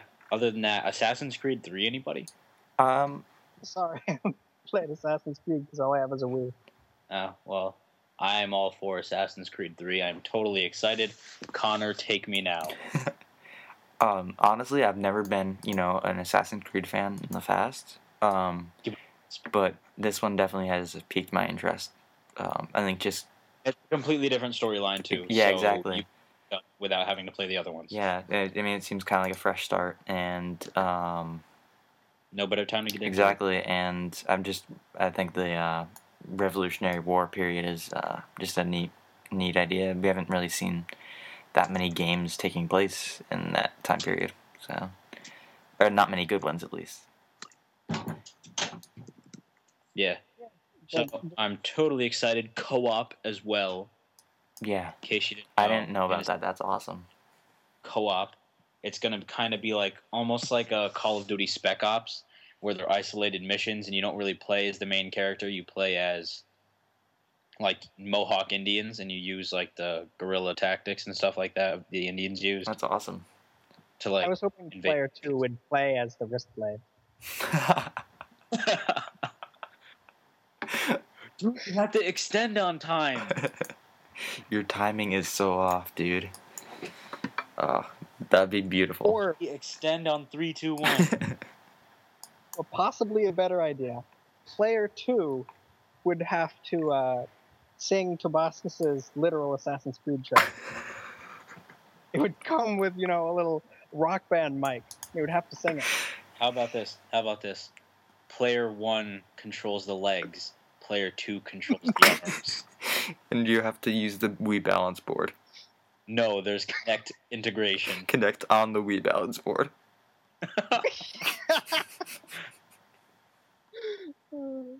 Suddenly going to the store. Kinect on the Wii balance board, and hang on. Um, then the uh, the wand. Oh yeah, is, the is the, is the wrist dagger. yes. It's called wand, right? Yeah, the wand is the wrist dagger. You have to like hold it back and then you flip it forward when you want to use it. Why are we not the head of Sony, Nintendo, and Microsoft all at once? And why is this game not a thing? Let's make it a We thing. We need to. Right, yeah. Oh my god, there like that's all people would do is just going to the store. Good God. Could you picture? Could you? Oh my god, could you picture Master Chief doing going to the store? Good God. Master Chief and Samus Aran playing Assassin's Creed, doing going to the store. Oh my God. There we go. Game made. Oh, when you but when you're um playing on the Wii Balance board uh with the Kinect and uh, PlayStation Move uh wrist wrist blade thing, you have to be wearing um a Halo Three Special Edition Master Chief helmet. And you have to be wearing the Nintendo Gamer Gauntlet. Oh God, I love the Power Glove. It's so bad. Yeah, I was I was actually just thinking we were missing a peripheral. We needed to use the power glove. so I think the Power Glove would have to be on one one hand, and the PlayStation Move controller would have to be held in the other. Yeah, probably. Or maybe you have to buy two power gloves. Oh, that's true. Except one of the Power Gloves needs to have like a little sleeve attachment um, for that that the uh, that the PlayStation The Move. PlayStation Move yeah, sync, like, it slides into it. Yeah. Oh, sweet. This, Uh, this needs to be a thing. Let's just make Yeah, this a thing. I, I think we've got the killer game of uh, 2013. Yeah. You know what upsets me is that there would probably be a lot of people to buy it too. Well, do you guys? Um, I mean, I haven't personally played it, but um, I mean, I'm sure you guys are all aware of the Rayman Raving Rabbids games that were abundant in the early Yes, Wii. And I'm so glad they actually brought Rayman back because now there's a generation of kids that are like, wait, there was a thing before the Raving Rabbids? Yeah. Um, but one of those games um, that came out after the Wii Balance Board, you you literally played it with your butt. Like you sit down on it. yeah, I remember that. I remember that was like a thing. Oh Where my like god. play it with butt. so it's funny because I said the word butt. Ubisoft. So now you'll buy our game, our stupid cash-in game, just full of a bunch of rabbits doing mini games. Ugh. And you know, I think I think that is the epitome of hyperbole. epitome. No, see, it works. He said epitome and hyperbole. Oh, I didn't hear. I didn't hear the second part. oh my god. wow. Um. But do you hear? Um. I mean, Ubisoft is you know big on the Wii U. Do you think we'll get a lot of um you know Raving Rabbids esque games? Am I the only one that's not going to get the Wii U? I'm probably not gonna get it at launch at least. I'm gonna wait until Nintendo is like, oh hey guys, sorry that we didn't have a strong lineup at launch. Let's drop the price by like eighty percent, and then you then you can buy it. Well, actually, I gotta say, the thing is, this one might actually have a decently strong lineup at launch. Sort of. I don't know. Like, there are very few consoles with good launch lineups. Yeah, that's true. Um, Particularly when you actually think back, you, you learn things that, like, a Super Smash Bros. Melee was not actually a launch game. It was actually released a couple of weeks after launch. Yeah, but guess what was a launch game? Sonic Adventure 2 Battle. And guess what was a fantastic game? Sonic Adventure 2 Battle. Was that really a launch game? That was a launch game. So was Luigi's Mansion. Luigi's Mansion, I knew. Um, and do you know? Um, did you play Star Wars Rogue Leader? yes, I did. That was a great Never game. beat. That was a great launch game. Um, but let me think. I think we all agree the GameCube was a great console. Yeah. Nobody thought so at the time, though. Yeah. Yeah, I um, I think it got way too much hate, and I think Super Mario Sun. I still think Super Mario Sunshine got way too much hate, um, despite its really faulty camera system. It was a Mm. really fun game. If that that was a really that was a really interesting camera Yeah, because because like first of all you had like so much camera control Mhm. it like kind of hurt it's like i can control the camera too much um and then uh and then like it, it would like it, it would just like go through buildings and stuff Yeah. but like they planned it so that it would go through buildings and so then they like had this little thing so that you knew that you were looking through a building yeah, like this like- blue circle thing. yeah Um, and that was really strange. Yeah, and and and uh, I don't know. I I can understand people uh, like because it's it's for the most part it wasn't a platformer anymore. It was just kind of doing kind of odd missions, um, and you know there was some jumping around, and like what a lot of people realized in hindsight uh, was like, okay, so if I just played those secret levels or what they called the secrets like which was just like me playing like a 2D Mario game in 3D in space. Mhm. That would just be like the best game ever, which was sort of what Galaxy was. Yeah. But- Um, Uh, but I, I feel like um, you had so much control over Mario in that game. Like it was fantastic. Like just It- the different jumps it you could yeah, do it and was stuff. cool. Um, but you could not long jump, and long jump is my favorite. You're right. I forgot about that. Um, there were all kinds of there was like the side somersault. I remember that was that was really hard for me to pull off as a kid. Um, I, th- I think they've actually kept like these different somersaults, like in different directions, but like they don't. It's not really important to tell you that like, oh, now you're doing it from the side instead of backwards. This is a different move. yeah, It's like no, you just doing it a little different direction. Um, but there there definitely were a ton of moves, and there were just like these little tricks you would use to get around. Like you would spray in front of you, and then you would dive, and then you would slide on the water. Mhm. Um, and then you could get around just so much faster. Um, and I think that the, the game knew that. Like there were some like races or time things, and you kind of had to do that. yeah. Um, I mean, just getting around that.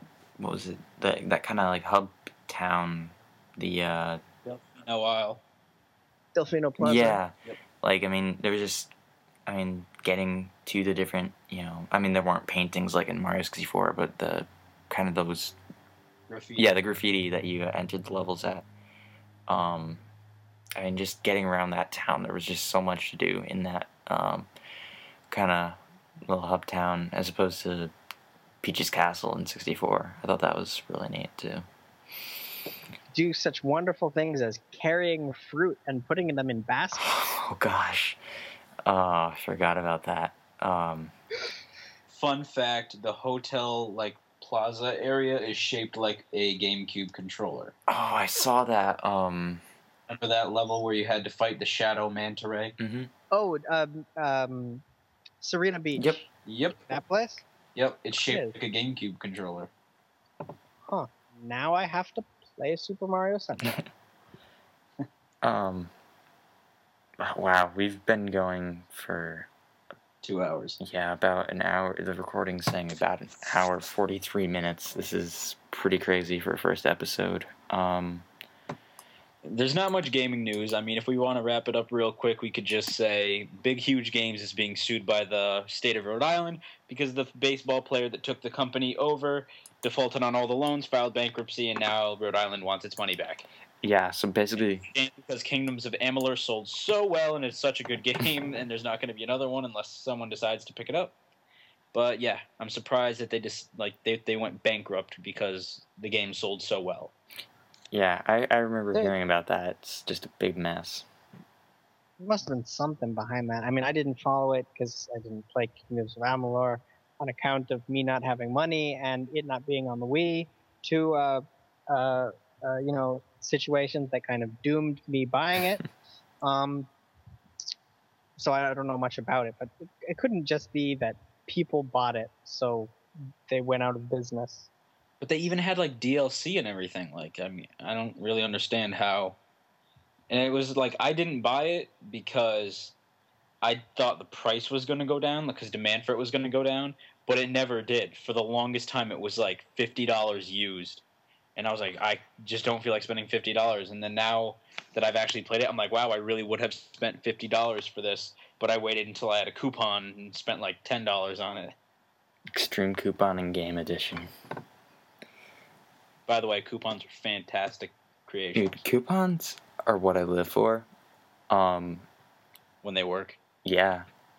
'Cause half the coupons I get don't work. Oh, I was talking about ones I usually get in the mail for like Kohl's and stuff, like I do surveys and stuff. uh, like those 4chan ones. Yeah, like those, but I actually do surveys Oh, okay. for them. Um, but yeah, coupons are the best. Um, And with that, I think yeah, unless done. yeah, is there any more of those news stories we have written? Oh, I'm Oh, that's right. Dawnguard for Skyrim. I'm sure nobody knows about that. Just have to throw that out there because um, my friend is totally obsessed with Skyrim to the point of I went over his house yesterday, as a matter of fact, and uh, he fell asleep playing Skyrim. And while he was sleeping, he was still playing. He was like moving around and doing stuff, but he was passed out. And when he woke up, he was like, "Oh, what have I been doing?" like, "Oh, you leveled your alteration to like sixty. Like, Skyward Sword is fifteen dollars at Best Buy when you get a reward zone card for free. Although when this comes out, it, that might no longer be yeah. case. Hopefully, I'll I'm gonna try to edit this tomorrow. So hopefully, I'll get this out in time for people to take advantage of that deal. If you know people Maybe. listen to this, big if. And haven't bought Skyward Sword and actually want to play it. Yeah. So really, not much chance of someone taking advantage of this, but it'd be awesome if someone did, because that's a really good deal. Um, Um, what's it called? Uh, uh, Madden 13 for the Wii U will not use the Infinity Engine, which is a shame. What is the Infinity Engine? It is actually a really cool engine. They they showed it off at E3, and it was really really good for Madden, like for sports games and stuff like that. So the fact that the Wii U is not going to be able to use it because it was like pretty revolutionary for the stuff that you could do, uh, it's kind of a shame. Because that's like what Madden 13 is going to capitalize on. yeah. You can do with the Infinity Engine, and uh, Wii U is not going to have it. Yeah. All right, I'm going to make a prediction. Okay, they're going to make their own engine for the Wii U, and they're going to call it the Universe Engine because Wii U has a U in it. Ah. Um, You And heard it then- here first, folks. and they're they're going to say it's even more revolutionary than the Infinity Engine. Like Uh, Infinity Engine will let you do stuff like you could break away from tackles. Like before in Madden games, it would be like you got tackled, that was the end of the play, and you go back. Now you can actually like someone will tackle you, and you can break off of the tackle and keep going and continue the play, which you couldn't do in any of the Maddens. All right. But in the universe engine, you're actually going to be able to control the the like your characters or you know the, your players' blood flow and their heart rate, and they're going to promise all that. Then it's going to come out, and it's actually going to be exactly the same engine that they used for every previous Madden game, and it's not going to be in HD. But All right, That's my prediction. but you'll get to control it using the um, rig we mentioned for uh, Assassin's Creed 3. So it's all good. precisely. Although, although, along with you know everything else, you will also be using the Wii U tablet. uh, you, you stand on the Wii U tablet instead of the back. it's okay, kids. The glass is supposed to shatter. Yeah, they don't Oh, make it's- Nintendo products as durable as they used to. Power Glove. so bad. Oh no! You know what you have to do now? You don't wear the Power Glove. Use the Power Glove as a protective cover on the Wii U uh, tablet that you stand. Oh god. yes, you put the power glove on your feet.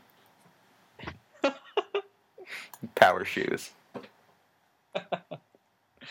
What else? Uh, the weekly month of Mario eShop deal, Super Mario Land for two dollars and ninety nine cents. Yeah, I, I, I saw this and I thought it was worth mentioning because that game have, have either of you played it, uh, Super Mario Land for the Game Boy?